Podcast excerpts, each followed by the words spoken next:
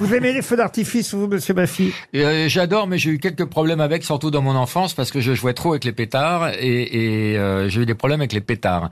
Quand j'habitais Vincennes, à l'époque, les gens s'habillaient pour se promener. Et la famille était endimanchée et se promenait. Et moi, je mettais des pétards dans les crottes de chiens. Et les familles qui passaient étaient maculées de petits points de merde un peu partout.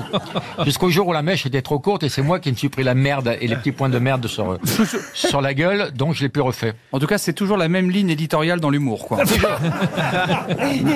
Mais c'était tout à l'heure, non? Parce qu'il t'en reste un peu, non?